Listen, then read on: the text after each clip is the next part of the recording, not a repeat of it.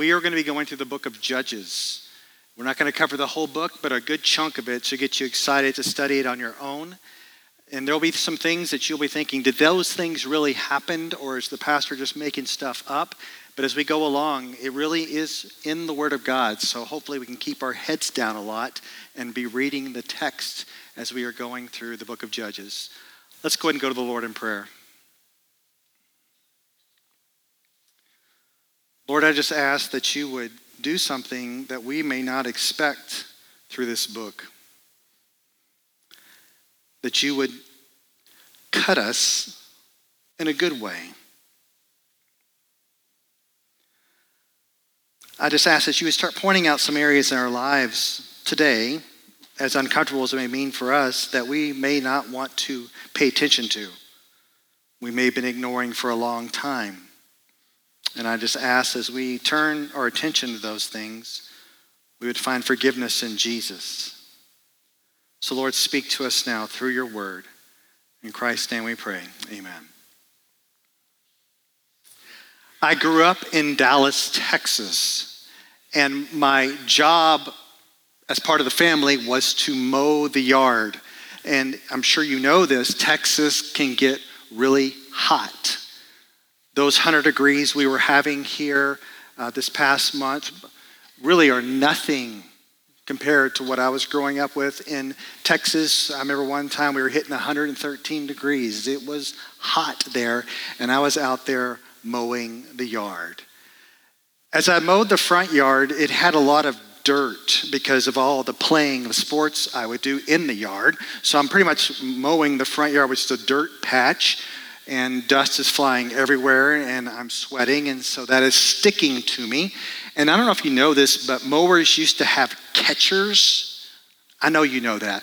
And when you empty the catcher, you emptied it into a trash can with a bag, and when you dump it in there, it all flies up everywhere, getting all over me. My arms were all black. So that's the front yard. I turn my attention to the backyard, and I guarantee you, you've never mowed a backyard like this because we had dogs.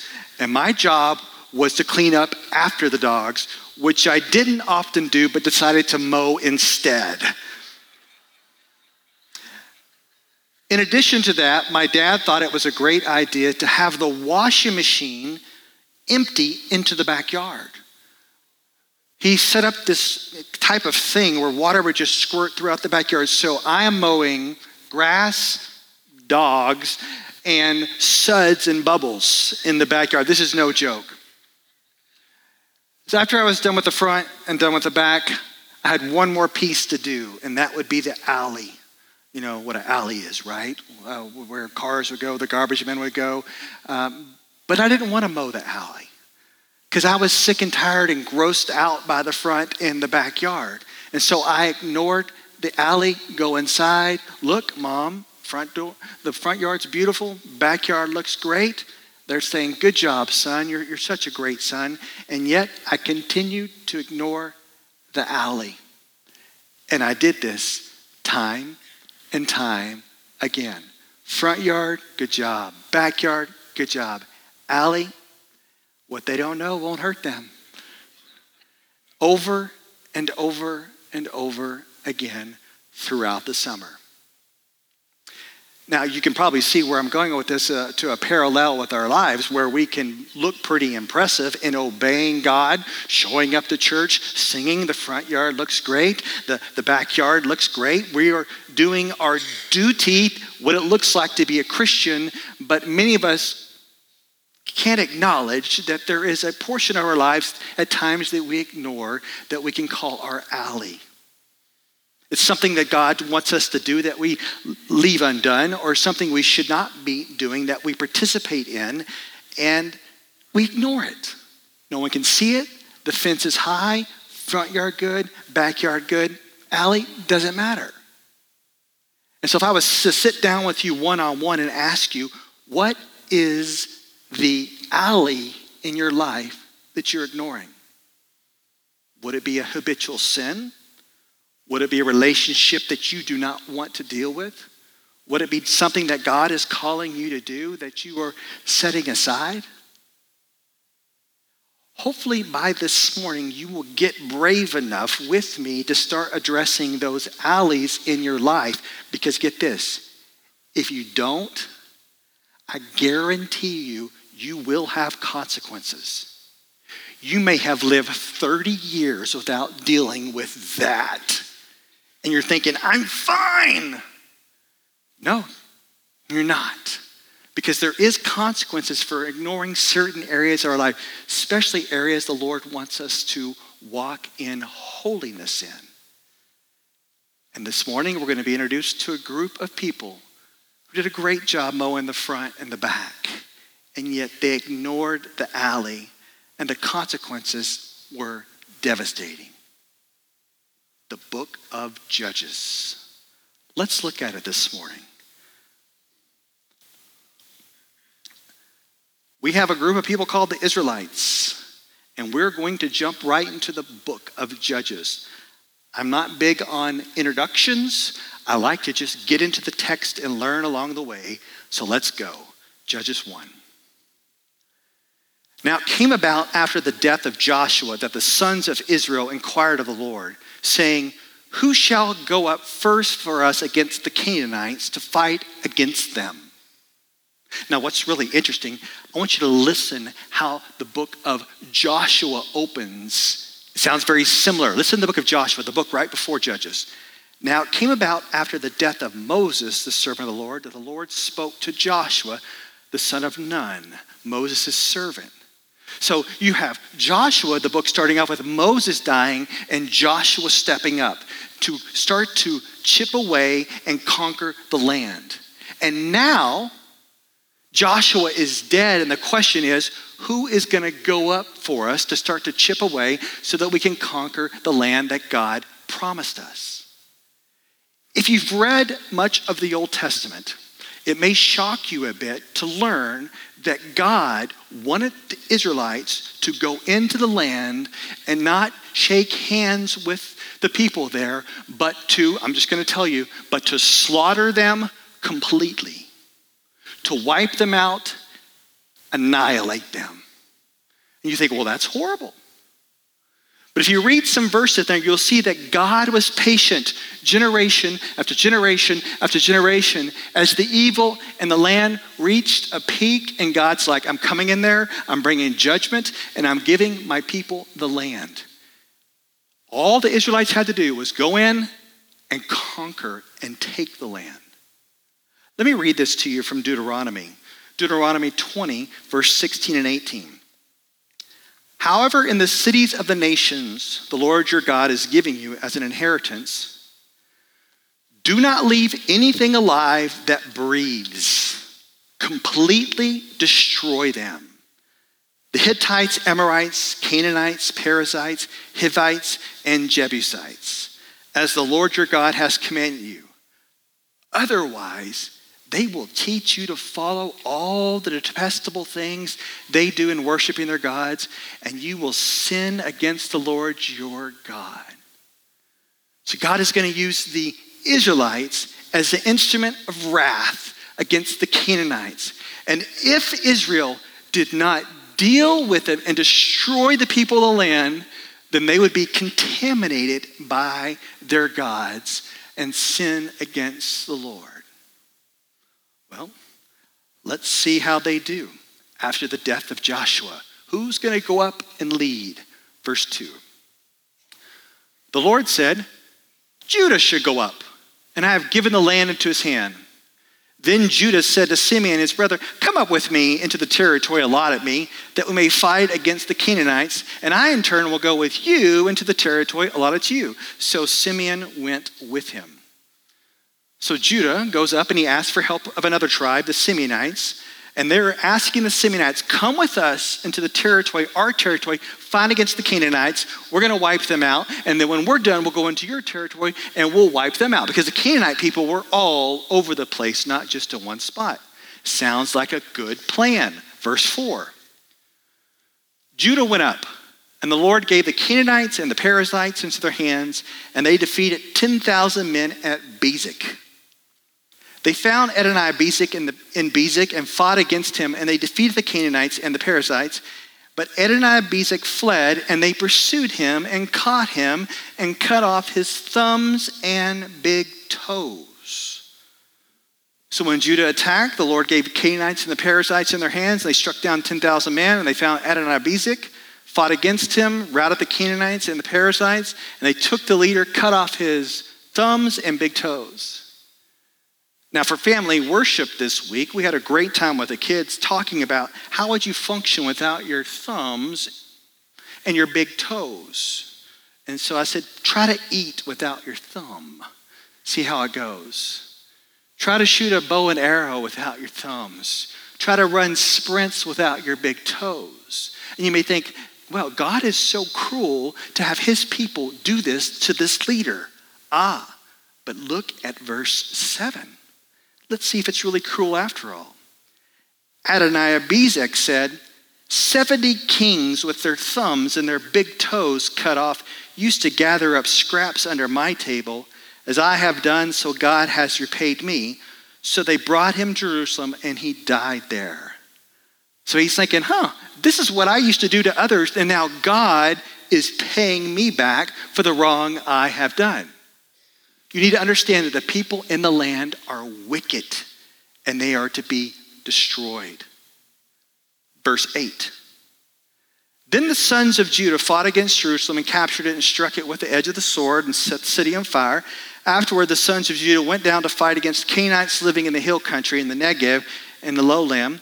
So Judah went against the Canaanites who lived in Hebron. Now the name of Hebron formerly was Kiriath Arba, and they struck Sheshai and Ahiman and Talmai. So the men of Judah attacked Jerusalem. They took it. They put the city to the sword. They set it on fire. They're doing a great job. They are mowing the front yard. They are mowing the backyard. All is good so far. Verse 11. Then from there he went against the inhabitants of Debir.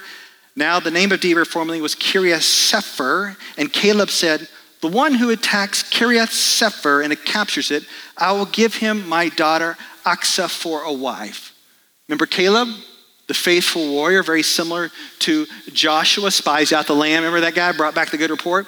Well, so he was old school faithful to the Lord. He said, You know, I'm going to give my daughter in marriage to whoever would conquer the Canaanites at Kiriath Sefer. I wonder who it's going to be. Verse 13. Othniel, the son of Kenaz, Caleb's younger brother, captured it so he gave his daughter Achsah for a wife. Kind of keep it in the family, the kissing cousins concept here. Verse 14. Did you pay attention to that there? So, then it came about when she came to him that she persuaded him to ask her father for a field. Then she alighted from her donkey, and Caleb said to her, What do you want? She said, Give me a blessing since you have given me the land of the Negev. Give me also springs of water. So Caleb gave her the upper springs and the lower springs. All right, you, you may be thinking, who cares? I mean, she wants some water. Water's very valuable. She wants the springs. He loves his daughter. He gives it to her. You're like, why is that there? Who cares? Because what you're going to see at the beginning of a book is not what you see at the end. Here you have a father blessing his daughter. But as we progress through the book, we are going to see a father make a very foolish vow, and he has to kill his daughter. The book of Judges will get progressively worse, graphically worse. And so, if you're a kid in here, maybe you shouldn't be reading Judges. That will make you want to read it all the more. It gets progressively worse. Verse 16. The descendants of the Kenite, Moses' father in law, went up from the city of palms with the sons of Judah to the wilderness of Judah, which is in the south of Arad. And they went and lived there with the people. Then Judah went with Simeon, his brother, and they struck the Canaanites living in Zephath and utterly destroyed it. So the name of the city was called Hormah. And Judah took Gaza with its territory, and Ashkelon with its territory, and Ekron with its territory. All right, This is amazing. Up to this point in the book, you should just get rid of the rest of Judges and say, Good job. They're cranking, front yard, backyard, doing a great job. In fact, the Lord is pleased with them. Look at the very beginning of verse 19. Now the Lord was with Judah. He's with them. He's got their back, he's got their front, he's taking care of the people of the land. He is with them in their conquest. They're doing the right things. They're getting rid of, of the Canaanites. The front yard's getting taken care of, the backyard's getting taken. They are obedient. Not so much now. Get ready for this downturn. This is a serious downturn. Back to verse 19. Now the Lord was with Judah and they took possession of the hill country. Here we go, here we go. But they could, you should underline every single time we see this, but they could not drive out the inhabitants of the valley because they had iron chariots. What? Since when are iron chariots a problem for God? At the very beginning of Judges, he says, I've given the land into your hand. If you look at Joshua 17, verse 18, he says, Though the Canaanites have iron chariots and though they are strong, you can drive them out. My goodness, iron chariots are not a problem for God. But you know, as that famous Bible verse says, God will never give you any more than you can handle. That's not in the Bible. In fact, if you read the Bible, it seems to say that God will constantly, all the time, every single day, give you far more than you can handle. Are we reading the same Bible? Because God is not expecting you to deal with the iron chariots. He'll deal with them. And there may be some things in your life right now you say, man, I, can't deal with it. These are iron chariots in my life. I can't believe God allowed it to come to me. It's not about you dealing with them, it's about you being dependent upon God. And he said, I will deal with them. But the Israelites said, No, we don't think you will. We have a better way. And so they did not drive out the people, which is a big uh oh. Verse 20. Likewise, the house of Joseph went up against uh, sorry, verse 20. Then they gave Hebron to Caleb as Moses had promised, and he drove out from there the three sons of Anak. But the sons of Benjamin, you should underline it every time you see it, did not drive out the Jebusites who lived in Jerusalem. So the Jebusites who live with the sons of Benjamin in Jerusalem to this day. So here we go. You got the people of the land who are evil living with God's people. They're mixing together. They're not driving them out. What could possibly go wrong? Verse 22. Likewise, the house of Joseph went up against Bethel, and the Lord is with them. The house of Joseph spied out Bethel. Now the name of the city was formerly Luz. The spies saw a man coming out of the city, and they said to him, Please show us the entrance to the city, and we will treat you kindly. So he showed them the entrance of the city, and they struck the city with the edge of the sword. They let the man and all his family go free. The man went into the land of the Hittites and built a city and named it Luz, which its name to this day. You may think, well, that's so great and kind of them to let this man go. And what does this man do? He goes away and he builds his own city opposed to God. When the Israelites were supposed to go in, wipe them all out. And I want you to make sure you understand this because I'm not making this up. The Israelites continually mow the front, mow the back, don't deal with the alley. You'll see it over and over and over again. So get your pen or your pencil ready because I want you to see this again and again and again how they failed to drive out the people and annihilate them. I want you to see this, okay? So let's look at and starting in verse 27. It's going to be a long, long passage I'm going to read here to the end of the chapter, but get your pens ready, okay? Say, but Manasseh did not take possession of Beth Shan and its villages, or Taanach and its villages, or the inhabitants of Dor and its villages, or the inhabitants of Ibleam and its villages, or the inhabitants of Megiddo and its villages. So the Canaanites persisted in living in that land. It came about when Israel became strong, they put the Canaanites to forced labor. Underline, underline, but they did not drive them out completely. Ephraim did not drive out the Canaanites who were living in Gezer. So the Canaanites lived in Gezer among them. Zebulun did not drive out the inhabitants of Kitron or the inhabitants of Nahalol, so the Canaanites live among them became subject to forced labor. Let's just pause for a second and go. They're, they're probably thinking, oh, good idea. Let's not kill them. Let's make them our slaves. What could possibly go wrong? Another tribe says, oh, that's a good idea. Let's not kill them. Let's make them our slaves. What could possibly go wrong? Keep going. Verse 31. Asher did not drive out the inhabitants of Akko, or the inhabitants of Sidon, or Ahlab, or of Akzib, or of Helba, or of Aphek, or of Rehob. So the Asherites lived among the Canaanites, the inhabitants of the land, for they did not drive them out. Naphtali did not drive out the inhabitants of Beth Shemesh or the inhabitants of Beth Anath, but lived among the Canaanites, the inhabitants of the land, and inhabitants of Beth Shemesh, and Beth Anath became forced labor. Oh, good idea, let's make them our slaves. Then the Amorites forced the sons of Dan into the hill country, for they did not allow them to come down to the valley. Yet the Amorites persisted in living in Mount Heres and Ajalon and in Shaalbim. But when the power of the house of Joseph grew strong, they became forced labor. Once again, make them our slaves. The border of the Amorites ran from the ascent of Akrabbim, from Selah and upwards. We mowed the front. We mowed the back. Looks good. But do you know what incomplete obedience is called? It's called disobedience. And God called them on it. Chapter 2, verse 1.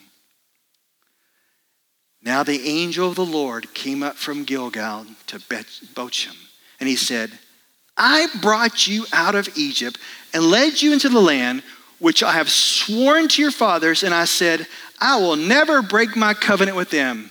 And as for you, you shall make no covenant with inhabitants of this land. You shall tear down their altars. Here it is. But you have not obeyed me. What is this you have done? God sees it. Not only did they not take all the land, but now they have the consequences of mixing with the inhabitants of the land and incomplete obedience to God is disobedience, and the consequences will soon roll in, as I found out back in the summer of the 80s. Didn't mow the front, made the front look beautiful, didn't uh, mow, made the back look beautiful, didn't mow the alley, and I thought I was doing good. Week after week after week, I thought I was getting away with it until one day, a letter came in the mail the city of Dallas, with nothing better to do, decided that my grass in the alley was too high. I guess my parents didn't know. But they knew after that we got fined for having too high of grass. I was totally busted. My parents didn't say, We're just so glad you mowed the front and the back. We don't care about the alley. We'll just pay the fine. It doesn't matter. No. Like you've been not mowing it every single week for how long? Consequences. Busted. What I let slide caused me problems later on. And you may be wondering so, are the Israelites going to have some problems with the people in the land? Are, they going to have some issues? Surely the people of Israel who've just been rescued out of Egypt, surely they won't start worshiping their gods, will they? They will. And throughout the rest of the book, the people are doing what is right in their own eyes. And we'll see the cycle week after week. The people, they start bowing down and worshiping the other gods. God brings the enemy to occupy them. The people cry out to God. God gives them a judge a warrior person to conquer the enemies. The people are grateful again, and then they go right back to the same sin of worshiping idols and other gods. The cycle happens again. God allows people to occupy and conquer them. The people cry out to God. God sends a judge, delivers them. The people are free and thankful. And then once again, they go back into the same sin over and over and over again. So you may think, What's the big deal? I'm doing good. Front, back, alley? Does it matter? What's the big deal? It's a very big deal. Because not only were the Israelites missing out on the blessing of occupying the whole land, but they were experiencing the discipline of God. So you may wonder okay, what's your alley? What's the alley in your life?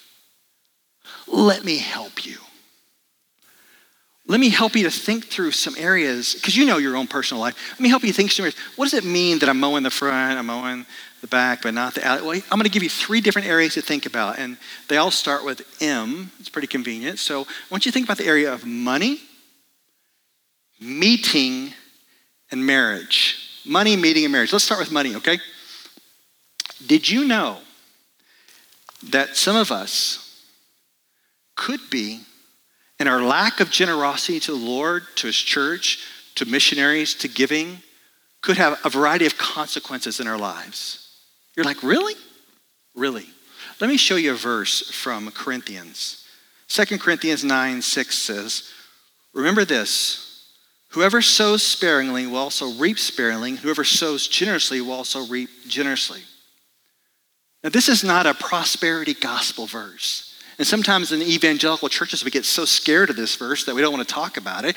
But it, it's talking about giving, yes, of our money to the Lord, and He will give back to us so that we can continue to give. It's a very good cycle of joy.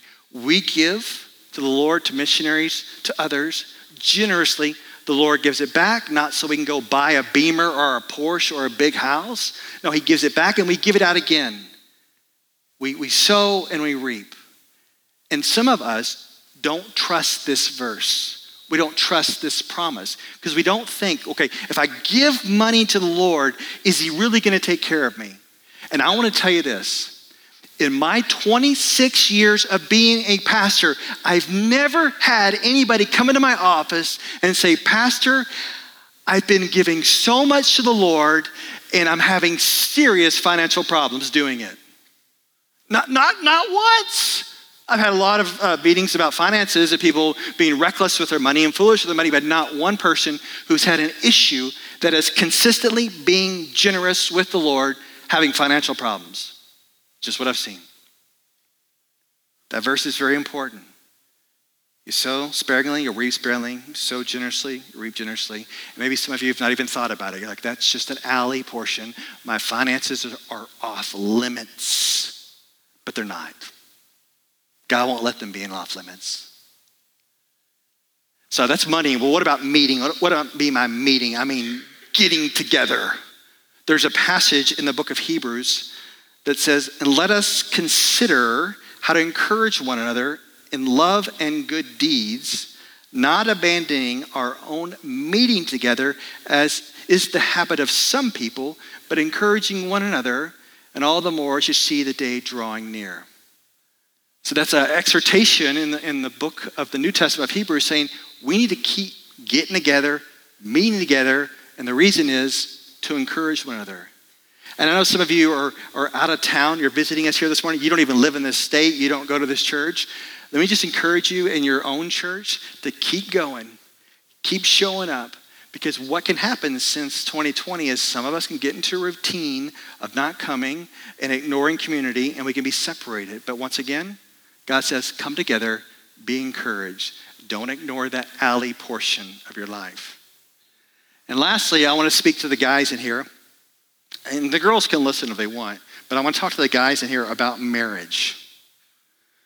Because, guys, you can be a super spiritual person you can show up here. You can teach Sunday school. You can come to the prayer meetings. You could be doing all these great things. But God is not responding or listening to your prayers. And you may think, well, how's that possible? Because there are some things that can hinder God from listening to you, and one of them is the way you treat your wife. Listen to this passage. Listen to this.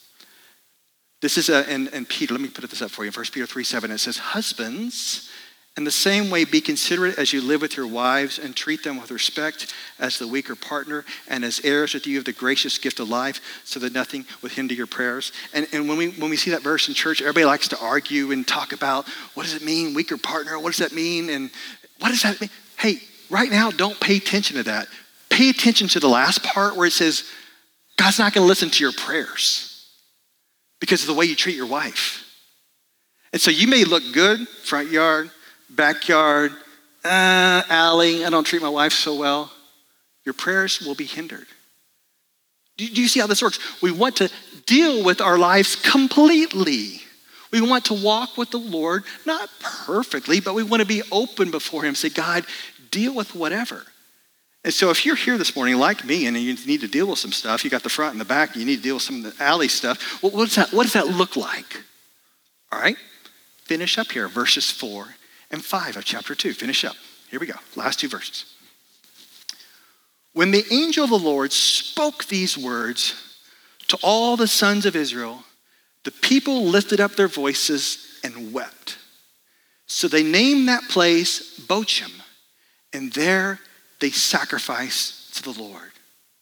So they repent by crying out, and they made sacrifices to the Lord for forgiveness. That, that looks pretty good. That looks really good on the surface. But unfortunately, they're crying, they're weeping. I don't think it's legit. And you say, well, how do you know it's not legit? Because we get a lot more chapters in this book.